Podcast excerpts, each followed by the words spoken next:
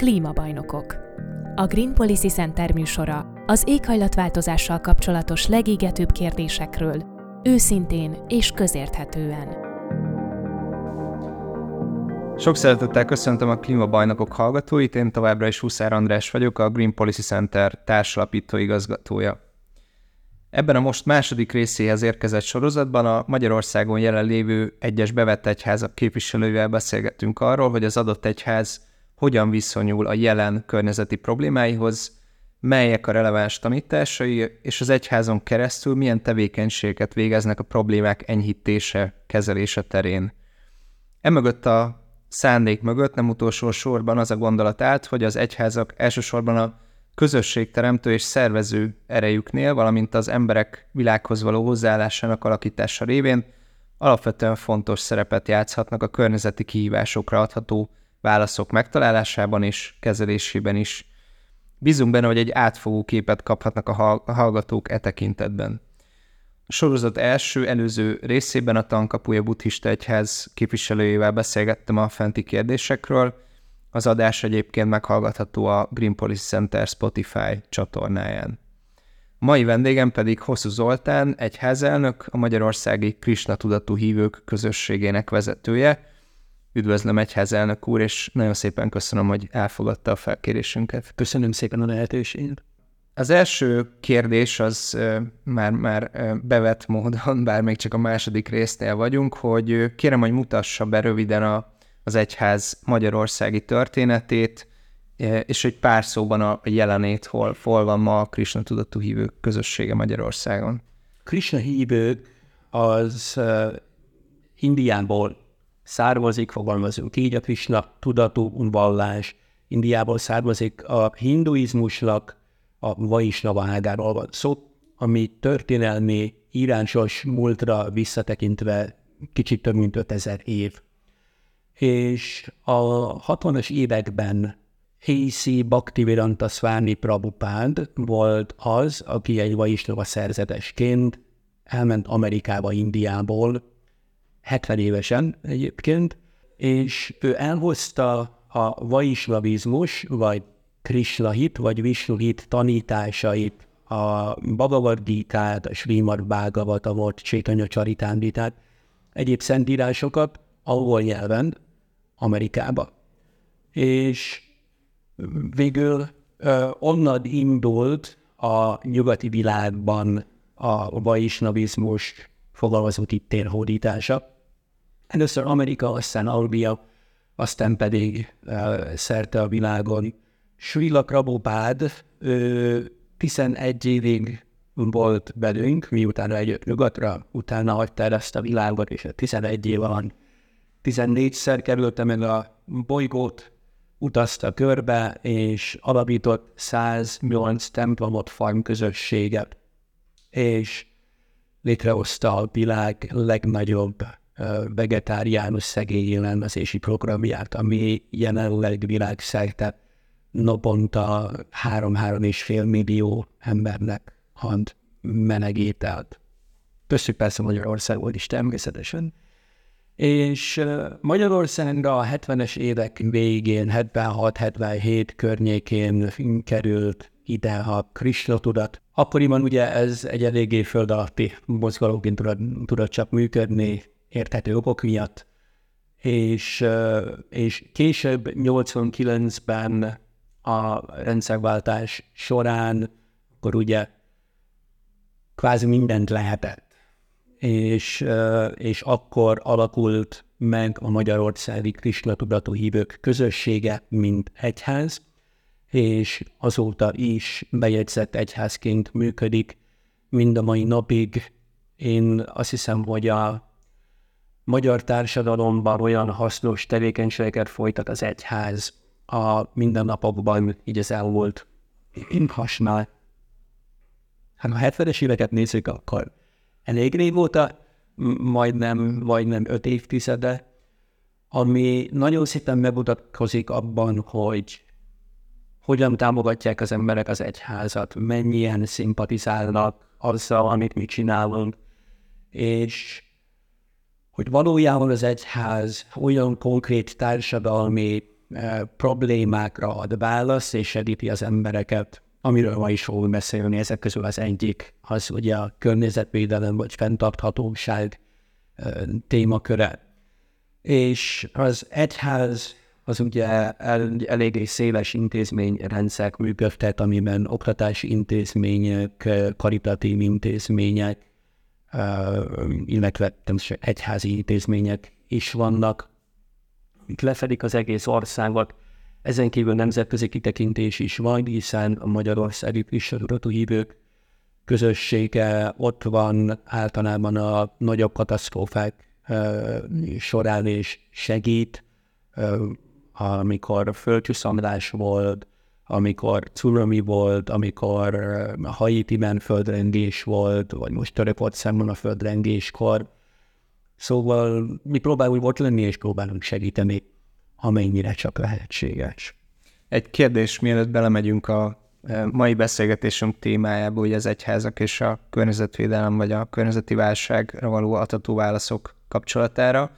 Említette a, a hát kvázi az egyház alapítót, hogyha jól értettem, hogy mi, mi annak a jelentősége, hogy ő Amerikában kezdte el ezt a tevékenységet, tehát hogy Indiában ő nem volt még aktív ebben a tekintetben, tehát mi, mi volt az a elválasztó tényező, vagy nem is tudom, hogy fogalmazzak, ami miatt ő, ő, ő így döntött, illetve ami még nagyon érdekelne, hogy mi a különbség a, a tradicionális hindu vallások és a Krishna tudatú hívők között. Tehát ezt hogy lehet megfogalmazni?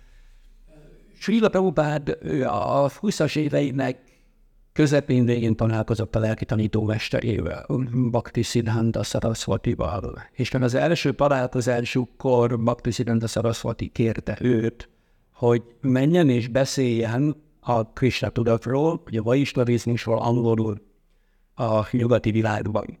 Aztán Prabhupád megházasodott, gyerekei születtek, családos volt, és ő akkor készült arra, hogy beteljesítsen a mester kérését, és az eltartott ez a készülés eléggé sokáig, és végül 66-ban, akkor volt ő 69 éves, akkor tudott elmenni Amerikába, hogy a lelki tanítómesteri kérését teljesítse, és angolul beszéljen a nyugati világban a Krishna tudatról. Aztán a hinduizmus és a Krishna tudat kapcsolata, a hinduizmus egy olvasztó tégely, és, és ugye az infolyódúriak, és ez nem egy indiai kifejezés, nem egy hagyományos kifejezés, ugye aztán most India neve is változik idővel majd, és baharat lesz, mert, mert a sokkal jobban leírja azt, amit magukról gondolnak a jelenlegi indiaiak. És, és ja, szóval a hinduizmus, mint egy olvasztó tégely ott van, és ebben eléggé sok irányzat van. És ezek közül az irányzatok közül az egyik az a vaisnavizmus, Vishnuhit, vagy Krishna hit. Ugye Vishnu és Krishna ugyanaz, más, más névről van szó. Tehát így, így kapcsolódik a hinduizmus. Köszönöm szépen ezt a tisztázást, talán a hallgatók számára is hasznos volt erről egy picit beszélni. És akkor közelítsünk a témánkhoz. Ugye említettem a bevezetőben, hogy nekünk az a gondolat állt mögött a beszélgetés sorozat elindítása mögött, hogy szerintünk az egyházaknak lehet, vagy kellene, hogy legyen szerepe a környezeti válság kezelésében, megoldásában, és az lenne az első kérdésem, vagy e, ebben a témában az első kérdés, hogy mit gondol erről a, a gondolatról, hogy általában az egyházaknak van-e, vagy kellene, hogy legyen szerepe a környezeti válság megoldásában? Hogyha visszatekintünk nem túl messzire, csak 2009-ig, akkor volt Kopenhágában egy klímacsúcs, és ott a klímacsúcson Ivo de Boer, egy politikus, ugye ő, ő azt mondta, kicsit Gandira hajazva, hogy hogyha azt nézzük, hogy azt vesszük, hogy megvan a politikai akarat, a klímaváltozás visszafordítására, megvan az összes pénz, megvan hozzá az összes eszköz, még mindig van egy dolog, amit nem tudunk befolyásolni, ez pedig emberek személyes igénye, szükséglete és hozzáállása. És azt mondta, hogy amíg ezzel nem tudunk mit kezdeni, addig mindegy, hogy milyen politikai akarat, mennyi pénz és milyen technológia van benne öntve ebbe a változtassuk meg a jelenlegi fenntarthatatlanság irányát, nem fog sikerülni. És én azt hiszem, hogy ezzel ő eléggé jól fején találta a szöget, és én itt látom az egyházaknak, és az egyházaknak a nagy szerepét, és a közösség építő uh, szerepét, mert anélkül, hogy az ember egyénileg megérteni az ő saját szerepét ebben az óriási világban, vagy óriásinak tűnő világban, anélkül itt nem lesz változás. És az egyházak az egyére való hatásukkal, a lelki irányba való vezetésével óriásinak segítséget tudnak nyújtani. És hogy látja, hogy ha ez így van, mennyire történik ez? Tehát általában most még nem a tudatú hívők tekintetében, hanem általában az egyházak tekintetében mit lát ebben a vonatkozásban, hogy ez történik-e, vagy még nem annyira, mint kellene? Hogyan néz ki a kép most? Ez nem, nem, nem annyira egy egyszerű kérdés, hogy ez most ne, ne, nem egy, nem egy igen történik, vagy nem, nem történik.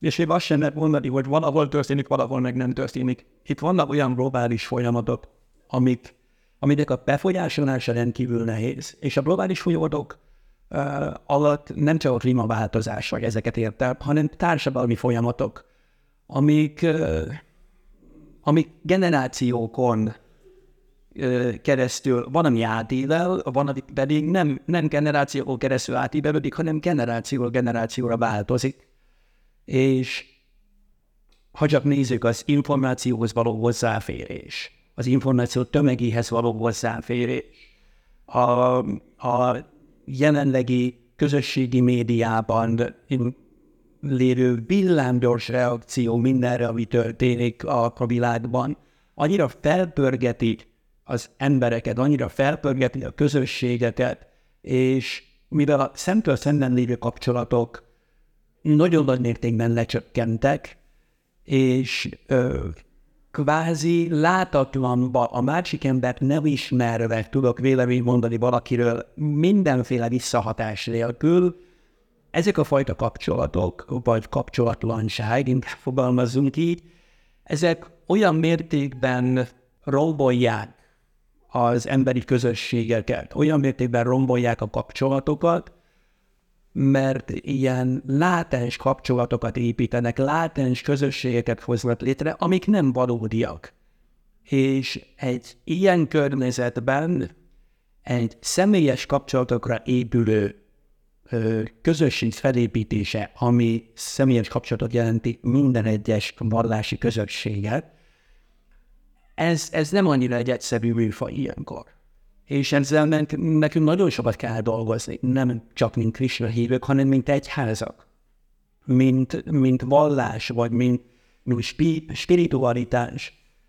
Mert anélkül, hogy személyes kapcsolatokat építenénk, nem lesz ebben előre mozdulás, mert mindig az lesz a végeredmény, hogy mindegy, hogy a másik mit gondol, én akkor is el tudom mondani a véleményemet, mert úgysem leszem tehát azt mondja, hogy jelenleg önmagában az is kihívás, hogy közösséget építsen az egyház, nem hogy még mondjuk a környezeti válság kapcsán szemléletformálásba is bele tudjon menni. Én nem azt mondom, hogy az egyháznak nehéz a közösségépítés, az embereknek nehéz a közösségépítés, és hogyha ha visszatekintünk az elmúlt 200 évre, van egy pár amerikai tanulmány, ami azt nézte, hogy milyen közösségek maradnak fent.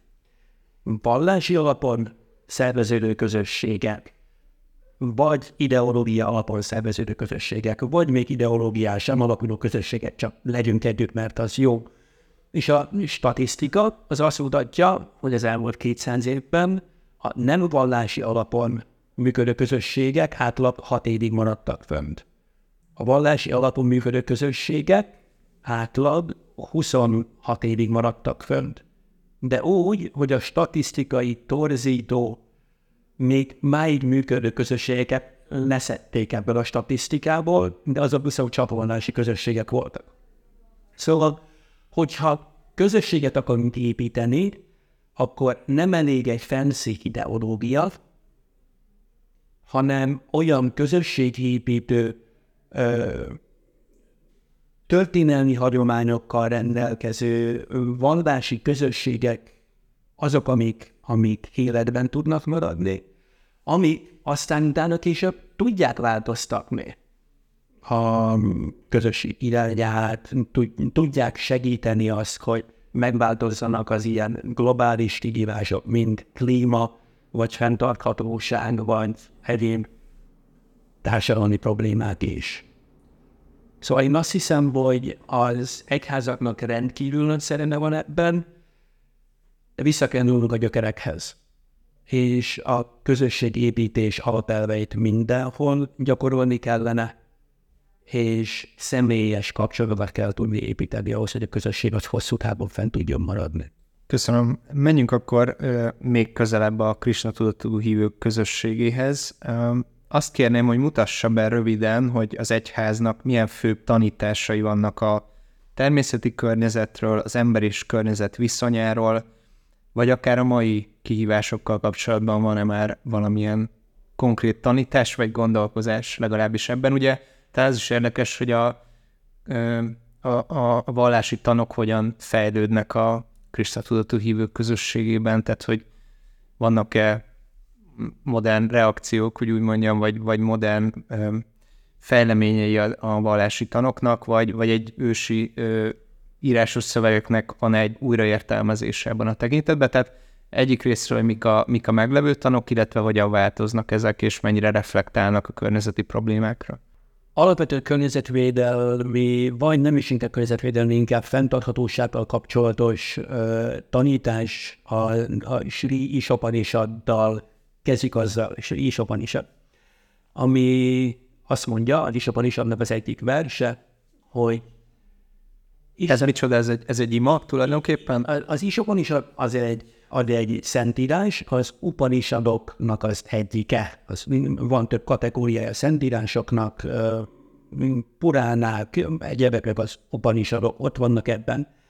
És a Sri is Upanishad, ez egy eléggé rövid könyv, és ennek az egyik verse, az azt mondja, hogy Isten létrehozta a világot, teremtette ezt a világot, és ebben a teremtésben minden Istenhez tartozik, minden Istené. És mindenkinek csak annyit szabad elvennie az ő körbevevő dolgot, ami az ő szükségletei kielégítéséhez szükséges. Nem az igényei, a szükségletei kielégítésére fontos. Jól tudván, hogy azok kihez tartoznak. Tehát csak azt vegyük el, csak azt használjuk, amire nekem, nekünk szükségünk van, és miközben használom, tudja, hogy ez mind Isteni. Szóval ha ebből kiindulunk, akkor nincs ö, pazarlás, nincs túlhasználat, egy csomó minden nincs. Aztán, hogyha, hogyha nézzük a, a szergírásainkat, a Bhagavata Puránát, a Srimad Bhagavatamot, akkor abban láttuk, számtalan olyan példa van, ami a természeti környezet védelmére utal. És itt ugye kezdhetjük a szent tehénnel, a, a tehétek a védelmével, de van egy olyan írás, amit úgy hívnak, hogy Kasyapiya Krishi Sukti, ami pedig kifejezetten azzal foglalkozik, hogy hogyan kell nekünk megvédeni a környezetet, hogyan kell nekünk segíteni a környezet természetes folyamatait, hogyan nem szabad kihasználni, és hogyha valami kibillent ebből az egyensúlyba, azt hogyan tudjuk visszaállítani. Szóval mi úgy tekintünk az anyagi világra, mint Isten teremtése, amiben mi benne vagyunk, egy része ennek az anyagi világnak, nekünk, embereknek van szabad akaratunk, és Isten adott egy használati útmutatást az anyagi világ használatára, ez pedig mindenféle szentírás. És ezeknek a szentírásoknak a követése teszi lehetővé számunkra azt, hogy hosszú távon fenntartható környezetet tudjunk teremteni, és abban tudjunk élni. Szóval ilyen módon eléggé mélyen gyökerezik a zöld gondolat a Krishna hívőknél, és a főiskolánkon, a Bhaktivedanta Tudományi Főiskolán is készülnek környezetvédelem és Krishna tudat kapcsolatával összefüggő szakdolgozatok, mind BA, mind MA képzésen, illetve most az egyik professzor, aki most habilitál pont ebben a témakörben, az ökoteológia témakörében, ami rendkívül fontos, és, és kérdezte azt, hogy mennyire bánatozzak a tarok a jelenlegi modern for kihívásaival kapcsolatban. A talok nem változnak, és, és így fontos különbséget tenni az elvek meg a részletek között. Az elvek nem változhatnak meg. A részletek az adott körülményből fakadóan némileg változhatnak, de az elvek nem sérthetik. És uh, ilyen módon lehet látni, hogy mondjuk uh, itt Magyarországon a ha nézzük Krishna völgyet, akkor itt ültettünk 450 ezer fát az elmúlt 30 év alatt, ami egy komoly mennyiségű fa. De hogy milyen fákat ültettünk, az már egy más kérdés. És hogyha elmegyünk Mumbai mellett az ottani Govardhan ökofaluba, ami szintén a Krishna hívők egyik ökofaluja Indiában, ott van elég sok, akkor teljesen más fákat ültettek. A fa ültetés maga, mint elv, az ott van, de az, hogy milyen fát ültetünk, és mikor ültetjük azt, és hogyan, az, az egy részlet. Az el, hogy kell, hogy vigyázzunk, és ö, vigyázzunk a környezetre, és hogy ültessünk fákat. Szóval ilyen módon a tanításaink, azok megőrzik a hagyományokat, és nem változtatunk a tanításon, nem változtatunk a tanításnak az értelmezésén sem. Annak az alkalmazása helyi idő körülmény szerint esetlegesen változhat. Nagyon érdekesek voltak ezek, és én nem is tudtam, hogy ennyire szervesen gyökerezik a Krishna vallásban ez a megközelítés. Persze az benyomásom alapján látható, hogy a keleti vallások azért nagyon szervesen foglalkoznak a környezettel és az ember és környezet kapcsolatával, és ez egy, egy fontos szempont. Talán még arról beszéljünk egy pár szót, hogy a magyarországi hívek körében ez a témakör az egyházi rendezvényeken, egyéb alkalmakkor mennyire merül föl, és ők hogyan viszonyulnak ez, vagy tulajdonképpen nehéz, nehéz is ezt elválasztani a egyéb tanoktól, és annyira szervesen beépül a, a közösségbe ez a zöld gondolat, vagy a zöld látásmód, vagy a természettel való összhang. Hogy látja ezt? Számtalan Krishna hívő Magyarországon. És ugye van egy nagyjából 200 fős szerzetesi közösség, ami a nagyon szűk mag, ami körül van egy pár ezres, uh, aránylag szűk nagyon aktív gyülekezet, és hát van a több tízezres támogatói kör, szimpatizálási kör, ami igazából azt jelenti, hogy nagyon sokféle Krishna hívő van. És ugyanúgy, ahogy más vallásoknál is nem lehet azt mondani, hogy mindenki mindig száz százalékban mondjuk környezetvédelmet, hogyha nézzük, akkor senki nem használ műanyag zacskót, és a vegyetelőség az biztos, hogy a faratésnek hívjuk. De az, hogy milyen autóval jár, és, és egyéb ilyen dolgok, nem lehet ezt annyira meghatározni minden egyes Krishna hívő számát. Mi, mint egyház, erőtérben tartjuk a környezetvédelmet, a fenntarthatósági témákat, egyik központunkban vagy templomban sem lehet egyszerűen használatos étészeteket találni, és nagyon komolyan törekszünk Krishna nagyról, majd beszélni fogunk későbbiekben. Ott azért eléggé egyértelmű a környezetvédelmi és fenntarthatósági vonal, ami egyébként nagyon sok Krishna hívőnél a saját életében is megjelenik. Debrecen, Eger, Szegen, Szombathely, Kaposvár, Pécs, nagyon, nagyon sok olyan hely van, ahol, ahol a Krishna hívők elkezdtek inkább vidékre költözni, vagy inkább családi házba kert el, és elkezdtek ökogazdálkodást, kis területen, családi, picike, nem is mondom, hogy gazdaság, kis kert otthon, mert fontos. Fontos, hogy tiszta forrásból jöjjön, fontos, hogy egészséges legyen, fontos, hogy meg tudja őrizni az egészséget. Szóval a Krishna hívők ugyanúgy, ahogy a munkájuk divers, a hozzáállásuk is divers, de alapvetően törekszenek a Krishna hívők arra, hogy a környezet fenntartásával, fenntartható módon tudjanak ők is élni.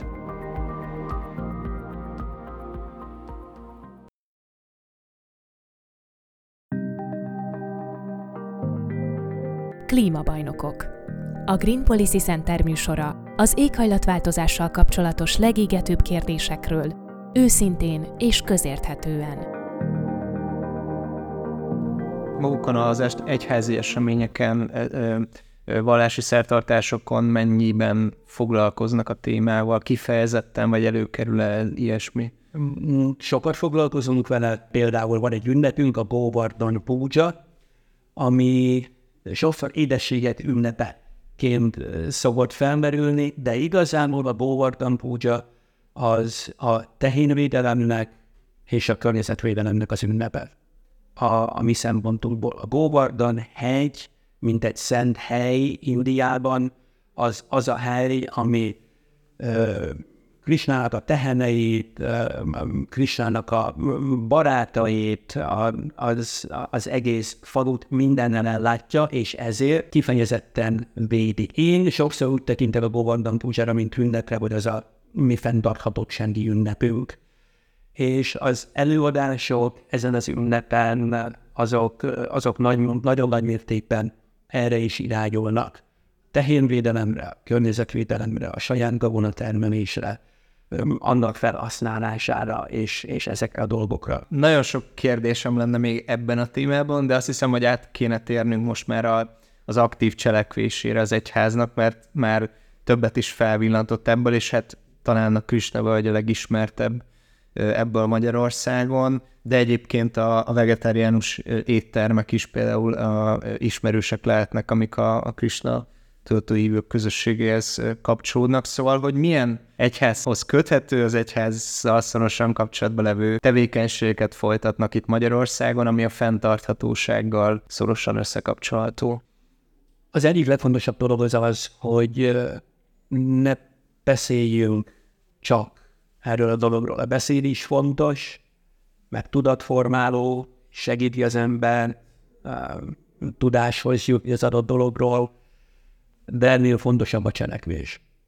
És hogyha mind a beszéd, mind a cselekvés megvan, akkor a gondolkodás is komolyabban tud formálódni. Szóval ugye van két darab étterem, Góvinda étterem Magyarországon, ami ezek vegetáriánus éttermek, ahol egyébben is nincsenek egyszer használatos étkészletek, ügyelünk arra, hogy megfelelő forrásból, tiszta forrásból, amennyiben lehetőség van rá, akkor, akkor biotermékek felhasználásával készüljenek az, az ott lévő ételek.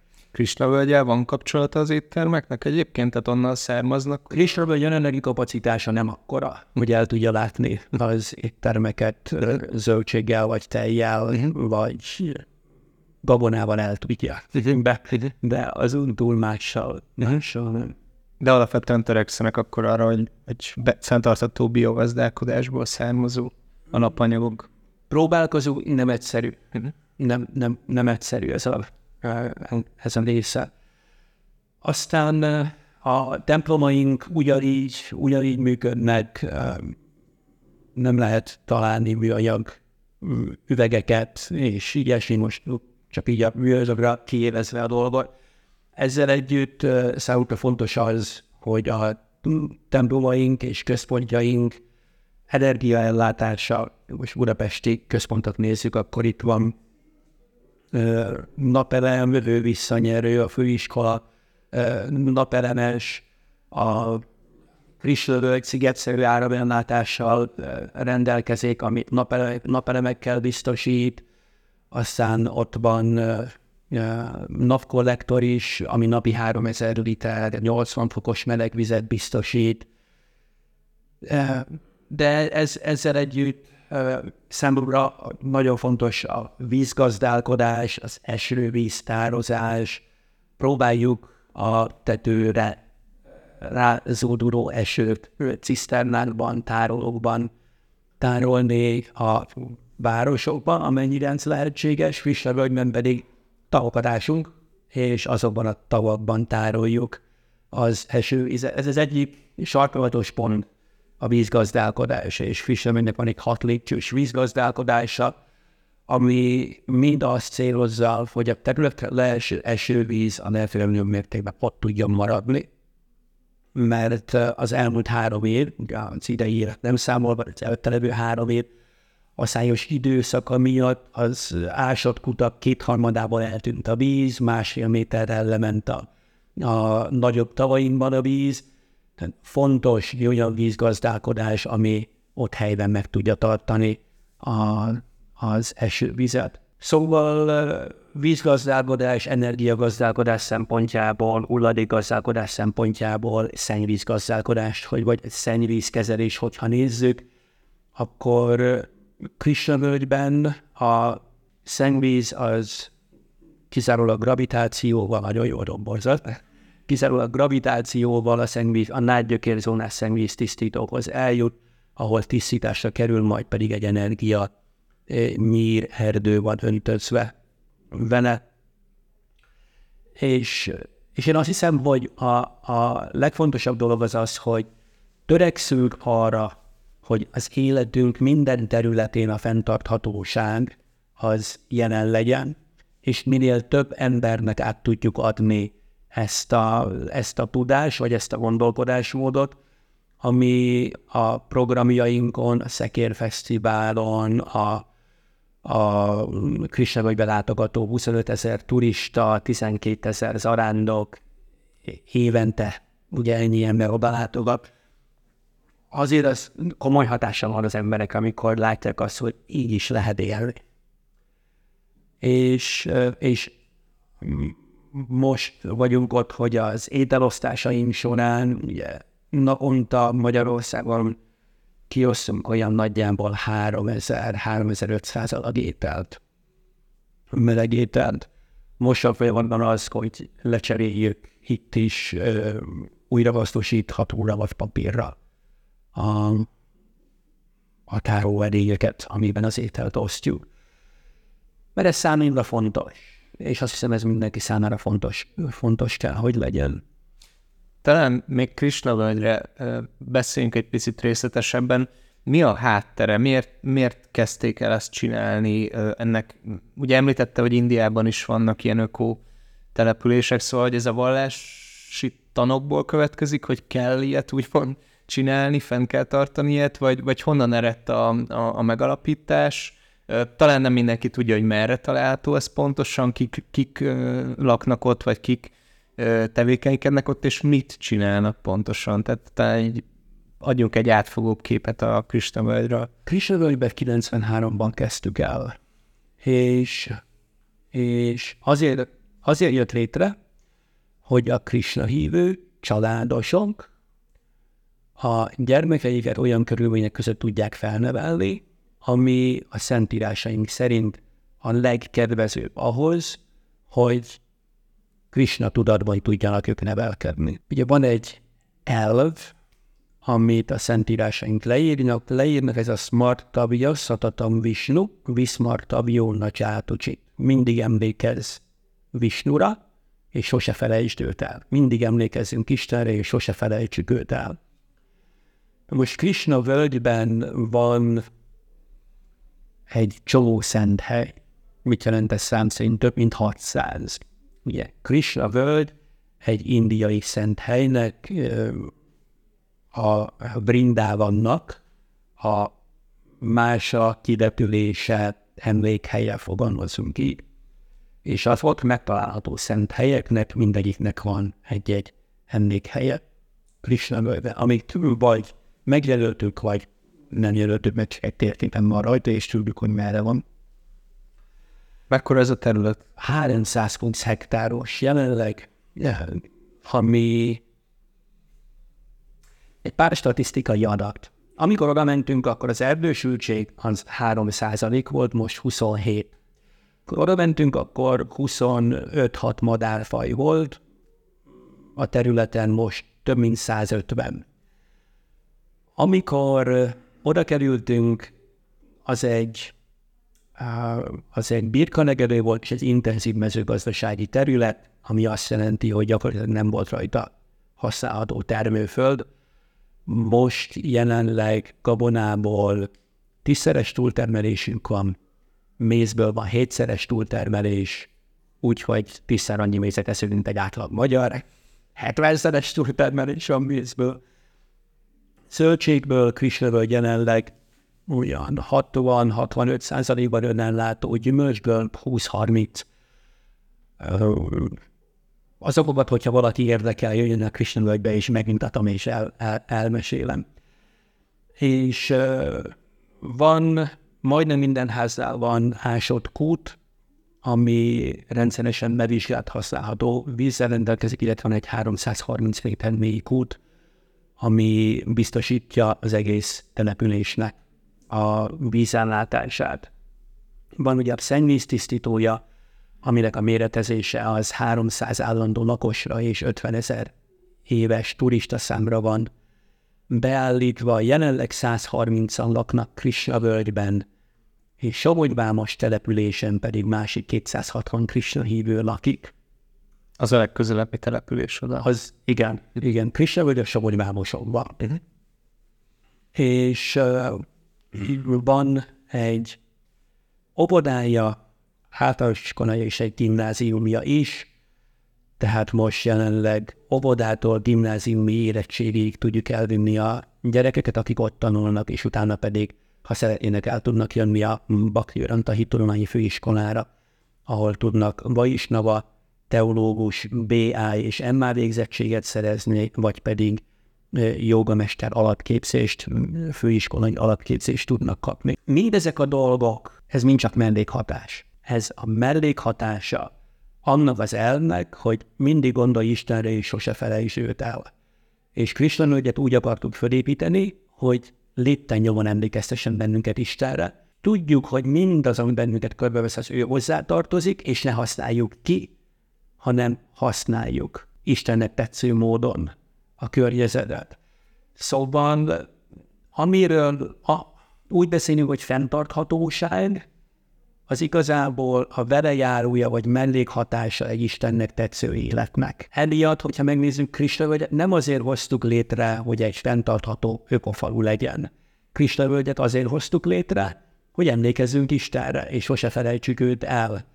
És olyan környezetben tudjuk nevelni a gyermekeinket, ahol ez a leginkább meg tud valósulni, és ennek egy hatása az, hogy Krishna jelenleg ökológiai lábnyom szempontjából Magyarországon a legfenntarthatóbb település.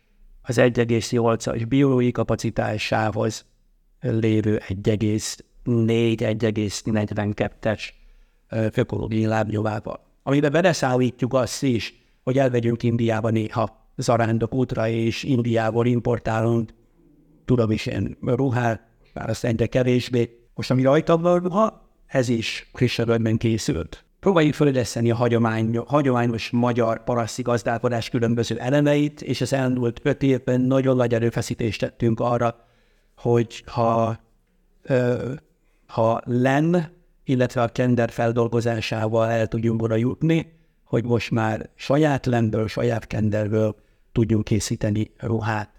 És növényi estést csinálunk, és dúcnyomást, és annyi minden mást is, azt hiszem ez, ez nagyon fontos gondolat. Még talán annyi praktikum, hogy hogy, hogy tudod eljutni, akit ez érdekel, illetve mikor, várják a látogatókat? Ez állandóan látogatható, vagy vannak bizonyos időszakok?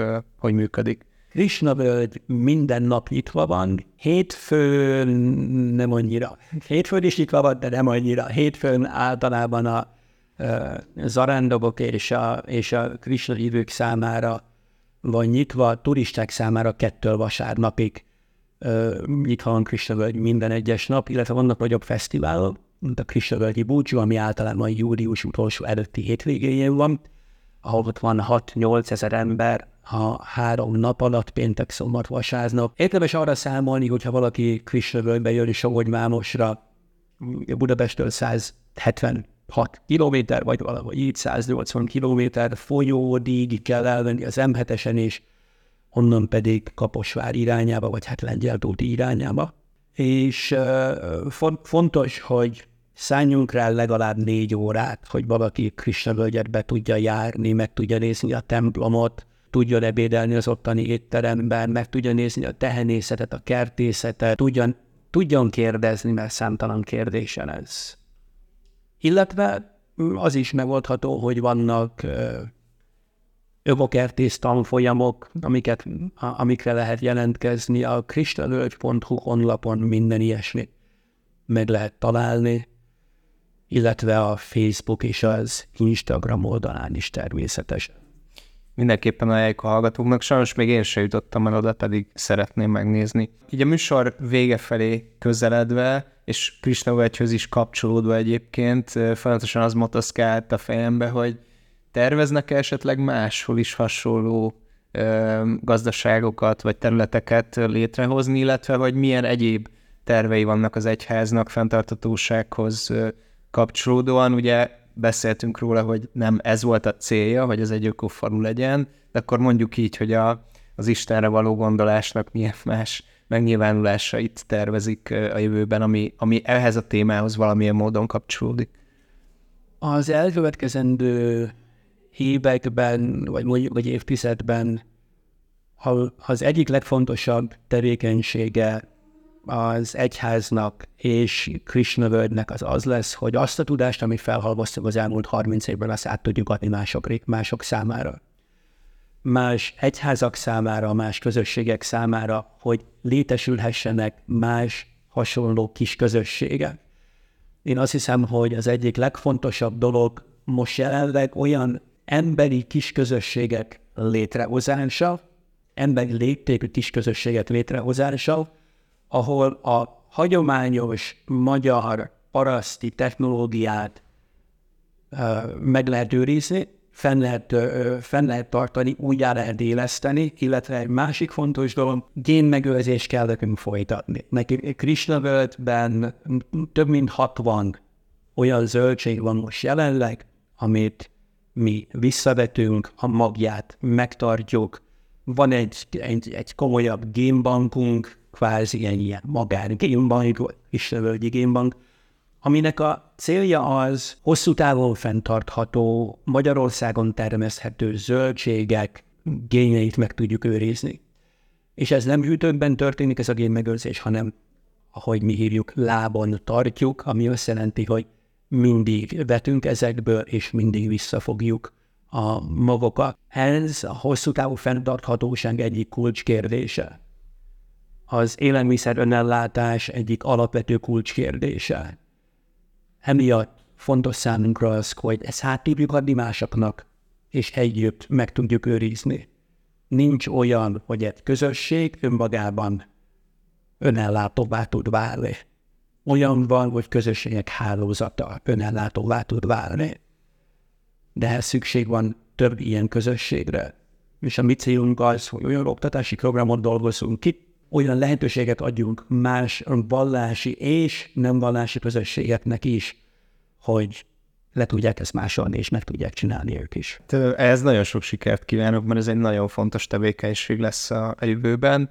Hosszú Zoltánnak a Magyarországi Krishna Tudatú Hívők közössége vezetőjének nagyon szépen köszönöm a beszélgetést. Én szerintem a hallgatók is nagyon sok hasznos és új információval lettek gazdagabbak, de én mindenképpen, úgyhogy ezúttal is köszönöm és köszönjük a figyelmet is a hallgatóknak, és legközelebb pedig egy újabb egyházzal folytatjuk a sorozatot. Addig is tartsanak velünk, Viszont hallásra. Viszont hallásra, én is köszönöm. Klímabajnokok. A Green Policy Center műsora az éghajlatváltozással kapcsolatos legégetőbb kérdésekről, őszintén és közérthetően.